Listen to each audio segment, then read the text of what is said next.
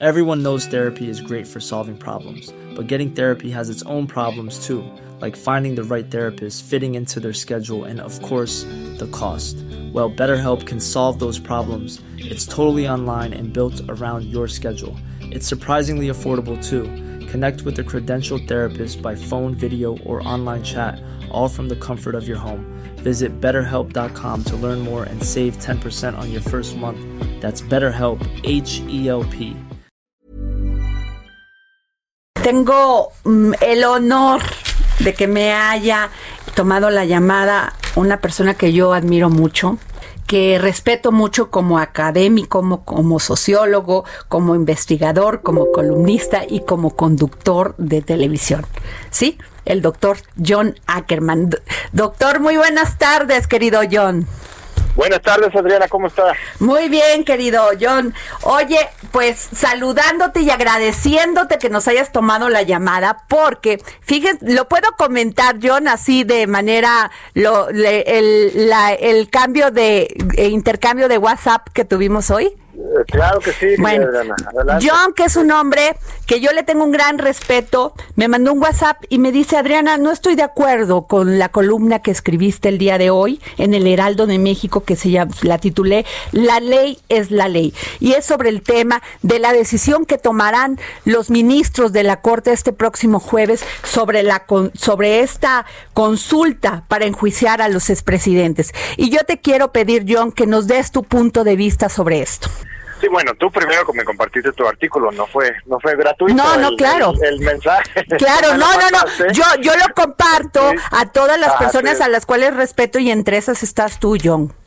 Así es, muchas gracias, yo te agradezco mucho. Este, yo también publiqué ayer en la jornada, este, también te lo compartí, un, un artículo sobre este este tema que se llama este, los expresidentes a juicio, en que analizo el, el tema de la, del proyecto de sentencia de Luis María Aguilar y este en que hago la reflexión de que su, su proyecto implica una politización de la justicia. Eh, este porque la pregunta que ha planteado el presidente López Obrador por medio del Senado de la República con respecto a la, a la consulta es una pregunta que entra este plenamente en la materia este constitucional para las, las consultas. Es, es falso desde mi punto de vista lo que señala el ministro de que este esta consulta este invade las competencias de la Fiscalía General de la República o podría implicar una afectación a los derechos humanos de los pues, acusados o incluso a los derechos de la población en general. De manera muy tramposa, el ministro eh, este dice que su sentencia es a favor de en contra de la impunidad, ¿no? De la mayor parte de su proyecto de sentencia no es en defensa explícitamente de los expresidentes, sino en defensa de supuestamente la- el derecho de la sociedad de, de que se investiguen los delitos. Lo que él dice que le preocupa más es que la gente pudiera contestar no a la pregunta, que no estamos de acuerdo con que se investiguen a los expresidentes y que esto le obligaría a la Fiscalía General de la Nación a, a dar carpetazo a estos asuntos. Ajá. Pero para mí eso es muy engañoso porque en realidad, eh, este, bueno, primero, más allá de eso, no, va a ocurrir. eh, es- eh, hay una, una opinión mayoritaria en el otro sentido, desde luego, para, para investigar, pero aunque en el, en el caso lejano de que si la gente decidiera que no están de, de acuerdo con esa pregunta que plantea el observador, esto de ninguna manera lo obligaría a la Fiscalía General a cerrar ningún caso. El mismo ministro este, lo reconoce. El sistema de investigación de los delitos es independiente. Este, fiscalía, si hay este, delitos por investigar, ellos tienen que investigarlo y la expresión de esta opinión ciudadana no va a, a determinar o obligar, él usa la palabra obligar a que no se investigue. Este tampoco obligaría a que se metieran a la cárcel a estos señores. Lo que tenemos es un, un ejercicio de una expresión pública, una consulta popular en que el presidente está preguntando a la gente qué opinan al respecto. Ellos creen que se debería, que, que existen delitos, que hay una presunta responsabilidad de estos presidentes y por lo tanto se debería investigar hasta el fondo para que estos presidentes se vayan a la cárcel o más bien hay una opinión mayoritaria, mayoritaria de que no Hill no hay una presunta responsabilidad. Eh, este, y en este caso, pues no es este una gran este, preocupación social. Eh, es una especie de demanda colectiva la que se presenta aquí. El texto mismo que redacta el observador es muy claro, él relata todos los diferentes este, delitos que él cree se hayan este, cometido, es una especie de denuncia pública que él está haciendo en contra de los expresidentes y lo que él quiere es preguntar a la gente si existe ese sentir general de esta denuncia este, colectiva en contra de los expresidentes. Y esto debería proceder, por supuesto, deberíamos tener derecho de expresarnos de manera coordinada, poniendo una consulta popular, cuál es nuestra opinión con respecto al juicio de esos expresidentes. El, la, proyecto de sentencia de Aguilar, eh, este, pues para mí viola la ley, no es la ley, es la ley, como dices tú, es al contrario, es una politización de la ley, argumentos legaloides para que eh, desechar esta solicitud plenamente legal y constitucional que propone el presidente de la República. Esa es, esa es mi, mi, mi, mi, posición en general, ahí está mi texto, ahí está el tuyo, que hay que el, la audiencia decida. y, qué, y qué padre, John, que podemos platicarlo así, en ese, en no estoy de acuerdo, si estoy de acuerdo, esto yo creo que enriquece el debate y de esta manera. Y John, dime una cosa, muchos de los, de los puntos que señalan es que eh, daña el tema de los derechos humanos, de los, del, del Estado de Derecho, el tema de la pregunta, porque la pregunta no debería de ser sí o no, sino eh, una pregunta que no llevara los nombres de los expresidentes, pero digo, ¿cómo podría ser? a ver, dime. Yo, creo que es una reflexión válida. Este, eh, la misma Constitución permite a la Suprema Corte, por ejemplo, eh, este, hacer una determinación con respecto al contenido de la pregunta. Hay dos momentos. El Suprema Corte tiene que decir si la materia, o sea, el tema es este, legítimo para que se haga la consulta y en segundo lugar tiene que pronunciarse con respecto a la redacción de la pregunta.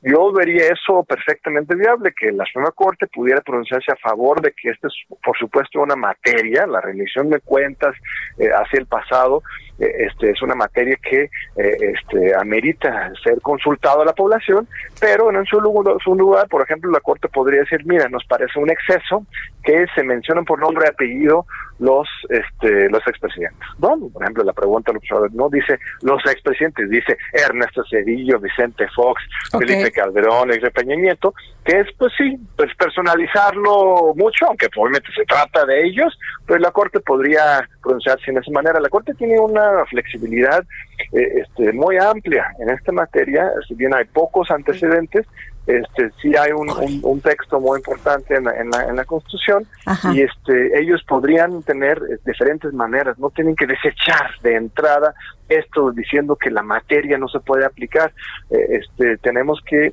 que avanzar las consultas este, pueden ser sobre muchos diferentes temas y aquí eh, este, no están enjuiciando. La pregunta no es no no es un juicio, no estamos condenando, eso es lo importante, a Peña Nieto, a, a Fox, a Calderón, eh, este, a Cedillo o a Salinas. No, no es una condena a ellos, es una consulta para, para ver si nosotros este, pensamos que hay una presunta responsabilidad, es una denuncia colectiva, eh, este, que yo creo que nos merecemos eso como, como pueblo mexicano, preguntarnos eso, preguntarnos si nosotros este, queremos denunciar a estas personas o si más bien queremos nosotros como pueblo dejar esto en la historia, más allá de lo que haga y tenga que hacer la Fiscalía General de la República, por supuesto. Así es, eh, definitivamente, y, eh, y eso yo creo, eh, este querido John, que sí es importante, perdón, este generar este tipo de debates, porque también es, existe la, la figura del plebiscito y del referéndum, que son usuales en el mundo. Fíjate, yo lo pongo aquí, así decidió Inglaterra su salida de la Unión Europea que se concretó a pesar del ambiente general, generalizado, ¿no? En Colombia solo se puede consultar políticas públicas que no requieran aprobación del Congreso, ¿sí? Consultarse. Entonces, pues yo creo que para allá vamos, John.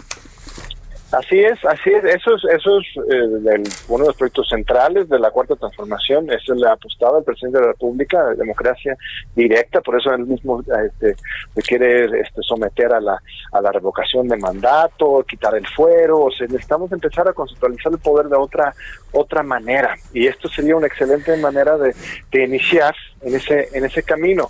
Hay, hay mucha fobia, mucho miedo a que opine la ciudadanía. No tengamos miedo, que opine la ciudadanía. Esto no afecta a las instituciones, al contrario, las, las fortalece. Este, el modelo pasado era, eh, este, no, las instituciones tienen que caminar sola y los ciudadanos, pues, a protestar en las calles, nada más este, necesitamos ir acercando ciudadanía a instituciones para que los ciudadanos de manera organizada y estructurado opinemos y las instituciones también respondan a estas opiniones, a estas exigencias de manera institucional.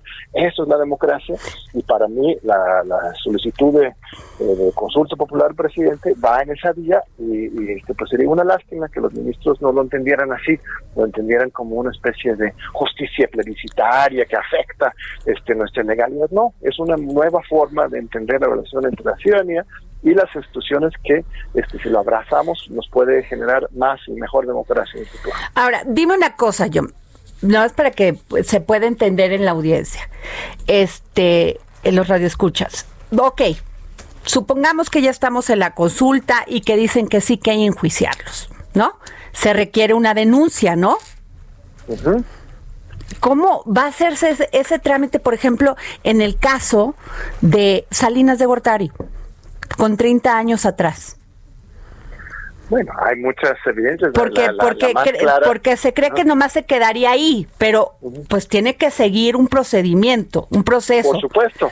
Sí, eso es lo importante. Esto no es un juicio ciudadano, no, no estamos preguntando a la gente y la, eh, con respecto a la si Salinas debería estar en la cárcel o no, y si contestamos que sí, va directo a la cárcel, y no, se queda libre para siempre. No, es apenas un paso en este proceso y este y pues bueno para no ir más lejos ya tenemos evidencias muy claras en el caso de este, Peña Nieto y el, grupo que llegó al poder en 2012 por medio del fraude y los sobornos eh, este luego la reforma energética o sea todo esta 65 eh, páginas de la denuncia de Emilio Soya pues es este, muy valioso ya está avanzándose en ese sentido la Procuraduría General de la República. Perdón, la Fiscalía General de la Nación ya eh, este, lo que están haciendo es avanzando en ese camino. Si tuvieran el respaldo de una eh, consulta popular como esta, esto les daría mucho más fuerza y posibilidad de avanzar hasta últimas consecuencias, no porque tengan miedo o porque la ley no les permite, sino porque eh, la legitimidad de un proceso así es esencial, que la gente está en contra pues este, esto les va a obstaculizar mucho más este el, proceso. Entiende, para los abogados este de, conformación tradicional esto les suena a una barbaridad, ¿no? ¿Cómo, ¿Cómo vamos a tomar en cuenta la opinión ciudadana cuando eh, este, estos procesos tienen que ser eh, eh, absolutamente burocráticos, como si fuera una computadora, pero no es así, no es así. Los fiscales, este, ahí sí en mi mismo artículo cito la, el concepto de la discreción de la fiscalía, los fiscales siempre tienen recursos limitados, tiempo, esfuerzos este, limitados, y tienen que dedicar a cuáles casos le dan más prioridad, a cuáles menos, y a cuáles van a empujar este con particular énfasis. Y esto depende precisamente del contexto en que estamos viviendo. Y este consulta es el va a determinar la respuesta, el contexto social en que está operando la fiscalía. Y no estamos diciendo que se tiene que violar la ley, sino es que haya un respaldo ciudadano para esta actuación que va a asegurar que esa actuación sea mucho más eficaz. ¿no? Ok, oye, pero a ver, estos presuntos culpables, o sea, en el caso que la gente dijera, sí, este, supongamos que ya dijeron que sí, alega, van a alegar que esto es una persecución política y que la ley se sustituye por, por linchamiento. ¿Tú qué piensas? Eh, perdón, Andrea, perdí la última parte. Sí, o sea, muchos de ellos, los que los los, los presuntos culpables, ¿no? De todo este, de, de estos de, delitos, supongamos si la gente vota que sí, este, van a alegar que hay persecución política y que la ley pues se puede sustituir por el linchamiento. No, sí, es que ese, es el prejuicio del, abogado tradicional burocrático, que opina que los ciudadanos no deberíamos tener nada que ver con los procesos judiciales, ¿no? Ok. Que eso tiene que ocurrir en una caja negra, ¿no? Eh, este, que no podamos ver nada, pero mira, mira lo que ocurre cuando hay en estas cajas negras en la operación de la Fiscalía. Apenas este sábado recibió un informe este, sobre la supuesta investigación de eh, este Ayotzinapa. Así es. Este, ellos exigían, mira, este, no, no, no nos molesten, no, no nos hagan preguntas, confíen en nosotros, nosotros somos la autoridad, vamos a seguir todos los procedimientos. Y mira, seguían los procedimientos entre comillas y terminaron escondiendo evidencias, eh, este, este, cometiendo una cantidad de, barbaridades en este proceso de supuesta investigación de Ayotzinapa que hasta ahora estamos volviendo a abrir precisamente por la presión social desde 2014 en las calles exigiendo justicia para Ayotzinapa y hoy otra vez eh, es esa presión social la que ha primero pues, generó un nuevo gobierno y en segundo lugar es el que está eh, este, poniendo el contexto para que la fiscalía llegue al fondo de este caso. Así De manera similar, si no está la exigencia ciudadana para que lleven a cuentas estos señores, son señores muy poderosos que, que mueven medios de comunicación, mucho dinero y este ellos sí, ellos sí este mueven su, su, su, mueven el contexto social a su favor, entonces ¿por qué no podemos también desde la ciudadanía este ejercer una presión democrática, eh, este, una interpelación a las instituciones democráticas que, para asegurar que realmente llegue la justicia. No podemos estar más sentados en las manos esperando que las cosas ocurran por sí solos. Así es. Pues muchas gracias, John. Ya nos viene la guillotina y gracias por estar en desacuerdo y gracias por estar en, darnos tu opinión que como siempre es muy valiosa para este espacio, el dedo en la llaga. Y, muchas felicidades, John. Gracias, gracias, gracias a ti también por esta apertura y inteligencia que siempre este, te caracteriza. Gracias, un fuerte, abrazo. Gracias, John. Imagine the softest sheets you've ever felt. Now imagine them getting even softer over time. That's what you'll feel with Bowl and Branch's organic cotton sheets. In a recent customer survey, 96% replied that Bowl and Branch sheets get softer with every wash. Start getting your best night's sleep in these sheets that get softer and softer for years to come. Try their sheets with a 30-night guarantee. Plus, get 15% off your first order at bowlandbranch.com. Code BUTTERY. Exclusions apply. See site for details.